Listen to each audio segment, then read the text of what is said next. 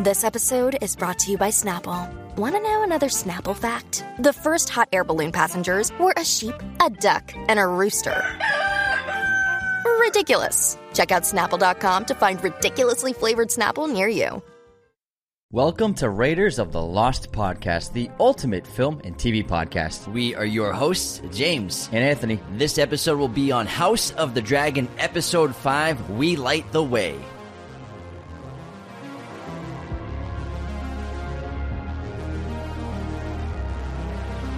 Hello, movie friends. Welcome back to the show. James and I just watched the 5th episode of House of the Dragon, and man, this show just continues to show you, just like Game of Thrones, that it is not all sunshine and rainbows. It's brutal. This show is insanely good. I was like, how are they going to top the last episode? And before that, I was like, how are they going to top that episode? The last 3 episodes have been so incredible. This one had me screaming and running around the house. It's true. At the top of my lungs, like a little old man who with someone like in his backyard going through his garbage. Yeah, you're a very little man. I was we're the same size, twin.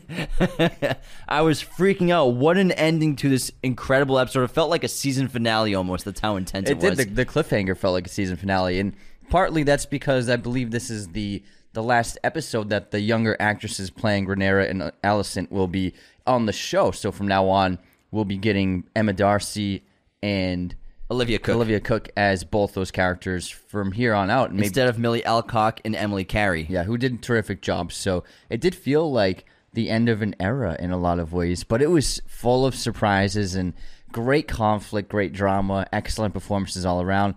Criston Cole got a lot of screen time in this episode. It was cool to see him more involved in the storyline. And then Damon showing once again that he is an absolute savage. Will do anything to get the throne. The episode opened with him murdering his wife. It was terrifying and horrible. And he's really showing himself to be a villainous man. And then when he walked into the ceremony, the feast for the beginning of the marriage ceremony, the royal wedding, and just the tone completely shifted inside the environment and for the viewers.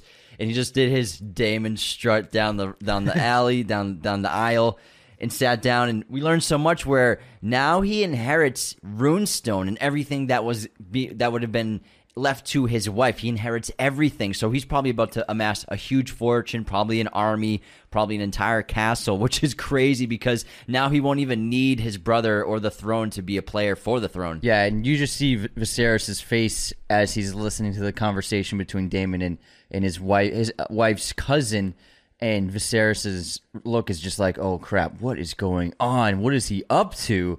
And you can see the look of panic on his face because Viserys is in a bad situation where he knows he's going to die soon. He is on his last legs, and it's going to happen pretty soon.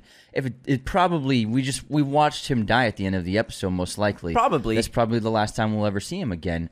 That was probably his last moment of life. And so I think that seeing his brother in such a situation made him afraid for his daughter and for what would happen to the realm, but also what would happen to Rhaenyra with Damon gaining such strong foothold as a lord of a land now. Allison got so much character development in this episode because she had that conversation with her father, Otto, as he's being leaving the King's Landing, and she said she didn't want him to leave, and he explains to her, like, you don't understand, like, you cannot be, I mean, Rhaenyra and Aegon cannot be together, like, it has to be one of them. They can't be, like, competing for the throne. So either you latch yourself to Rhaenyra or to Aegon, or you can beg for mercy from Rhaenyra, because either way, one of them is going to take the throne, and sooner or later, Rhaenyra is going to take the throne with a blade to Aegon. He also knows that the realm won't accept Rhaenyra as a ruler, which Rhaenyra found out when she went on the streets with Damon and actually listened to the public opinion on her.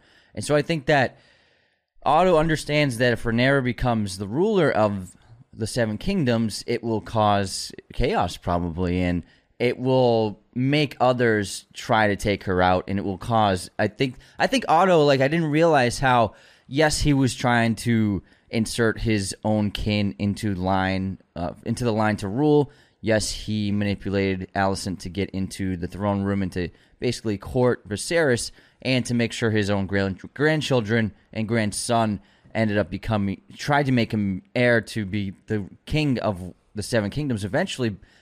at first I thought it was more selfish what he was doing, but now after that scene, I realized that Otto was trying to do the best thing he thought was possible to protect the future of the realm by producing a male heir for Viserys, not because it was because like it should be a man, but because he seems to believe that the realm is much safer and there's much less likelihood of any kind of rebellion or conflicts if there was a male heir, as opposed to Rhaenyra, who many people won't accept as the heir. Great point. And so we actually finally got the marriage and union of Rhaenyra to the Lord Corlys's son, who is Laenor, Lord Laenor. And I loved that when they went to High Tide, and this was a brilliant production design. The production design sets in this episode specifically blew my mind.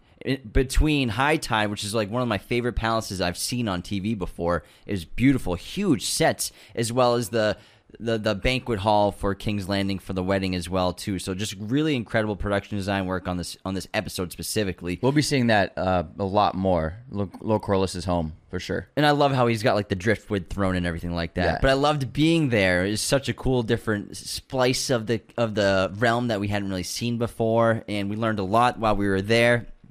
And Corlys, before he accepted the proposal of a marriage, he wanted to understand the terms of, would Valyrian be the last name of the children, and would Valyrian be the name of the new rulers, where Viserys said there's going to be a compromise where they will have the last name Valyrian, but whoever takes the throne of their children will be named Targaryen, and Targaryens will continue to rule the realm. I also like how Lord Corlys didn't come to greet the king purposefully, and the king basically had to come enter his throne room, and like he approached Corlys as though like Corlys was a ruler in his own, like he was sitting on the chair up high, and then the king had to like say hi to him and enter his home, which is, it should be that the lord of the land or the castle welcomes the king outside the entrance. And so I like how he had that great power play within that moment. Maybe he removed the chairs from that room as well. Who knows? Because he's like, we can have a chair brought in for you. He's like, I saw one in the background. At least it's not a Starbucks cup. I saw two in the background. At least it's not a Starbucks cup. Because he's like, can we get you a chair? And I was like, there's one right there. And so Rhaenyra has accepted her responsibility to the realm, and she come to an arrangement with Laenor, because I'm sure she knows, and we find out that Laenor is gay and he has his own lover, just like Rhaenyra has a lover with Criston Cole, and they come to an arrangement where they will do their duties to the realm, but they'll be able to do whatever they want besides that. And which Damon taught her. Huh? Which Damon taught her. Yes, basically. Yeah. So you could say that Damon has helped push Rhaenyra to this point of accepting her duties to the realm, basically, and understanding that marriage, like he said, is a political advantage and ploy, which she throws in his face in Targaryen language, which is very cool. Yeah, so Damon's plan didn't work out because his plan was to become a widow so that he and Rhaenyra could possibly wed, and then she basically rejects him on the spot at the dance floor. But that was his plan going into the celebration. It seems like it was his plan A. Yeah. I'm curious what his plan B is. I think he has like C and D as well. Probably. Yeah. I bet you him and Corlys still have something going on, man. I bet you they were tight, man. They went to war together. Yeah. You don't go to war together with somebody and not have like a strong bond. So I'm sure they got some plans going on that we don't know about yet. Also, Criston Cole, like you said, was all over this episode. I really enjoyed having him as a major plot character in this episode, and we learned that, you know, Criston Cole basically offers to elope with Rhaenyra, and they can live free and have bushels of oranges and stuff like that. And Rhaenyra clearly has strong feelings for Criston Cole, and Criston Cole basically declared his love for her. And she turns him down because she is the realm. That's what she says. She's to be queen, and she doesn't want cinnamon and oranges. Basically, I think what Rhaenyra's plan backfired a bit, where she thought she could have her cake and eat it too. Yeah. That expression, which makes no sense, but that's basically what she was trying to do. She's like, oh, I'll just have both, but that doesn't work out in every situation. It worked out for Laenor and his lover, but it didn't seem to work out so far as we know it with Criston Cole and Rhaenyra. She didn't think the emotions would get all mushy and messy. Poor Criston.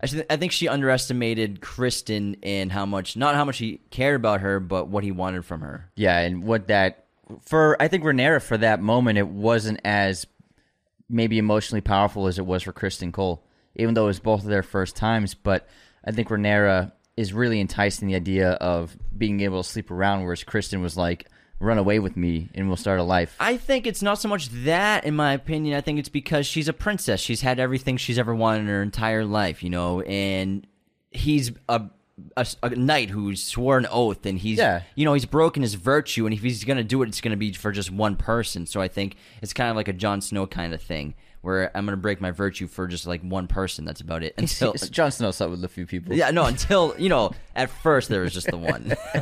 Just Ygritte. Just Ygritte.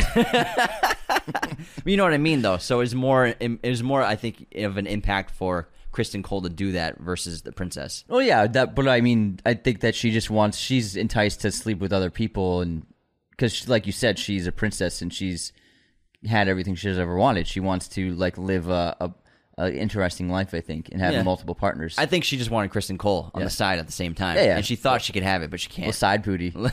He doesn't want to be side booty. He wants to be He's main like, I booty. Won't be a whore. And also, we had a great moment with Criston and Allison. Allison had a great episode where she's heard the gossip, obviously, about Damon and Rhaenyra, and she questions Criston Cole about the supposed rumor and gossip about this coupling that potentially happened between them. And Criston Cole, the writing was so great in this episode, and specifically the wording of Allison. She doesn't say specifically what the gossip is, but she kind of stops herself because she doesn't want to say it.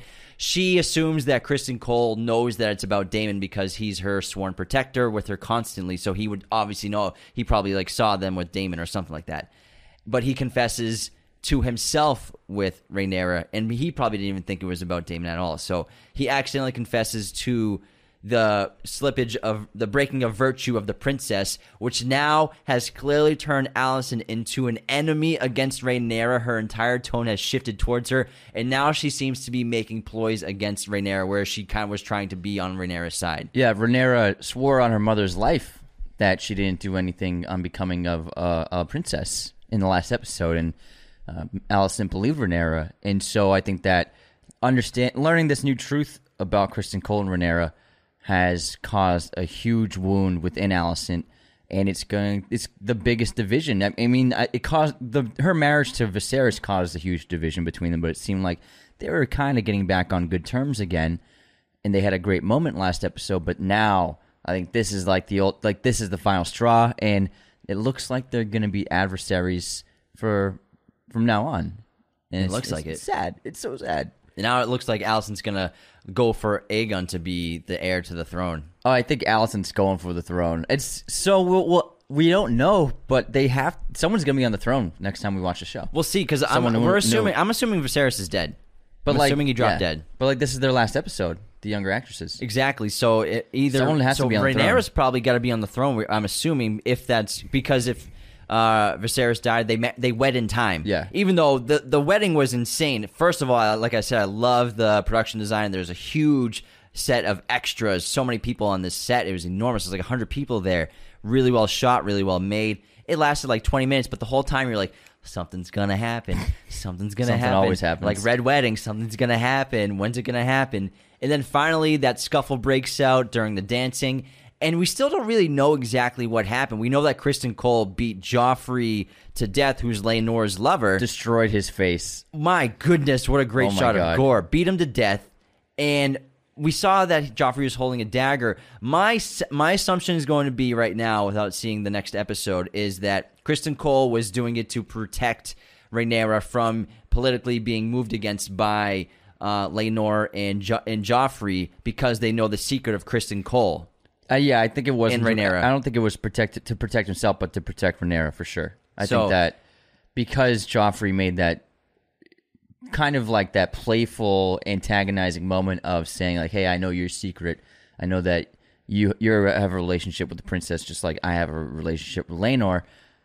Obviously, that was a bad move by Joffrey. I think he seemed like an arrogant guy and was trying to play his cards, and he threatened Criston. It was essentially a threat.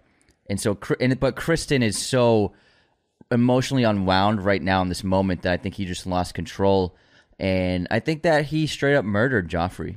That's my guess. Straight up murdered. And I don't remember watching. We literally just turned it off. Yeah. I don't remember seeing any other explanation than that. But we don't know because it was just hidden. Wait, there was a post-credit scene? But it was so great. So I can't wait to find out because I was so scared that Criston Cole was going to kill himself. Yeah, I thought he would. And he was about to, and then we hear a voice. You didn't know who it was at first. At first I thought was that Rhaenyra? Because she just got wed to Laenor. Why would she be outside? But I knew who it was. But it was Allison's. Yeah. Stopped Criston Cole, and now I bet you she going to recruit Criston Cole as an ally against Rhaenyra. Wow, this is a great episode. This writing is so terrific. My goodness, I think might be my favorite show of the year so far, and we're only 5 episodes in. And Rhaenyra's, I think she's making a lot of mistakes in this episode. I think that the power and the imminent power is kind of getting to her head, and she's not acting as wisely as she usually has in the past, and it's probably going to come back to bite her in the ass. I concur, but she did just become very powerful. Yeah, she is now, if Viserys is dead, the queen of the realm, and she just made an allyship with the second most powerful house in the entire realm. So she's in a good position right now, politically and power-wise, and wealth, obviously, if there's an attack against her or a threat against her, because she could destroy any army that comes against them. However, like you said, she is vulnerable, and she has been making some questionable decisions. We'll see. I think that the next time we watch the show, next week, there will be someone new on the throne. Who do you think it's going to be? I think, she was named his heir, so I would say it's going to be Queen Rhaenyra. What if he's still alive?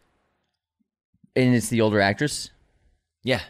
He would be, bedridden, I guess. Yeah. His arm was disgusting. Yeah, it was nasty. Oh, my goodness. Yeah, maybe he survived, and maybe he'll just be, very sick for the rest of the rest of the season. I doubt it though. He's definitely gonna die. Yeah, I think we'll have a new person on the throne. At first, I thought there was clay on his arm for a weird medieval healing technique, but then you just find out it's just his arm rotting. Yeah, disgusting. Yeah, because his fingers started rotting first. Yeah, and then that just spread up his arm. Whew. I thought at first they were wet cloths, medicinal cloths that they just put on whatever wounds they were.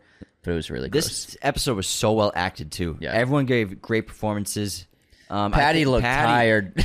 Patty was great. Yeah. That monologue that little speech he gave when he was about to go asleep with the medicine, that was great. He's so good in this episode. Yeah, I think he's been a terrific performer for the entire season. If it was the last episode for him, peace out, R.I.P. Patty. Patty was awesome. Big fans of the guy. Yeah, maybe we'll sell him again. What a great freaking episode! That was the biggest cliffhanger I've ever seen. I think it did feel like the end of a season. Yeah, it did. You're right. For a mid-season episode of a show. Yeah, but there's so much riding on it because the actresses are done. There's so much going on in this show, and I like how it's such a smaller ensemble than Game of Thrones, and everything just feels like close quarters. I think the writing has been so well balanced and well-paced, and it's slow enough for character development, but then there's a lot of things that just get the ball rolling, and plot moves forward really quickly. If you just look back on 5 episodes, a ton of stuff has happened. A lot has gone on. And there's such patient filmmakers.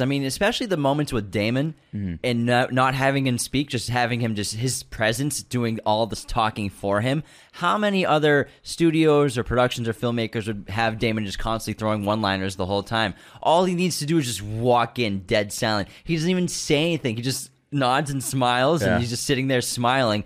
How many other writers would give him a half a page of dialogue just to say right there? Yeah. You know what I mean? But he doesn't need to say anything. That's such great filmmaking. Yeah. The show's so well made. I'm very curious to see how this next episode turns out with if the time jump is going to happen. I'm very curious. It's going to happen. Yeah. Oh, I'm excited. Cannot wait for next week, but we really hope you guys enjoyed our mini recap and review of House of the Dragon episode 5. Cannot wait for episode 6 next week. Episodes this week. Yesterday, we had an episode on The Karate Kid. And then Thursday, we're doing an episode on 2017, a year in film, because it was such a tremendous year for movies. Can't wait for you all to check it out and tune in. So take care and see ya. Goodbye, y'all. Raiders of the Lost Podcast is a Mirror Image production. Sound mixing done by Jacob Kozler. Opening music by Chase Jackson.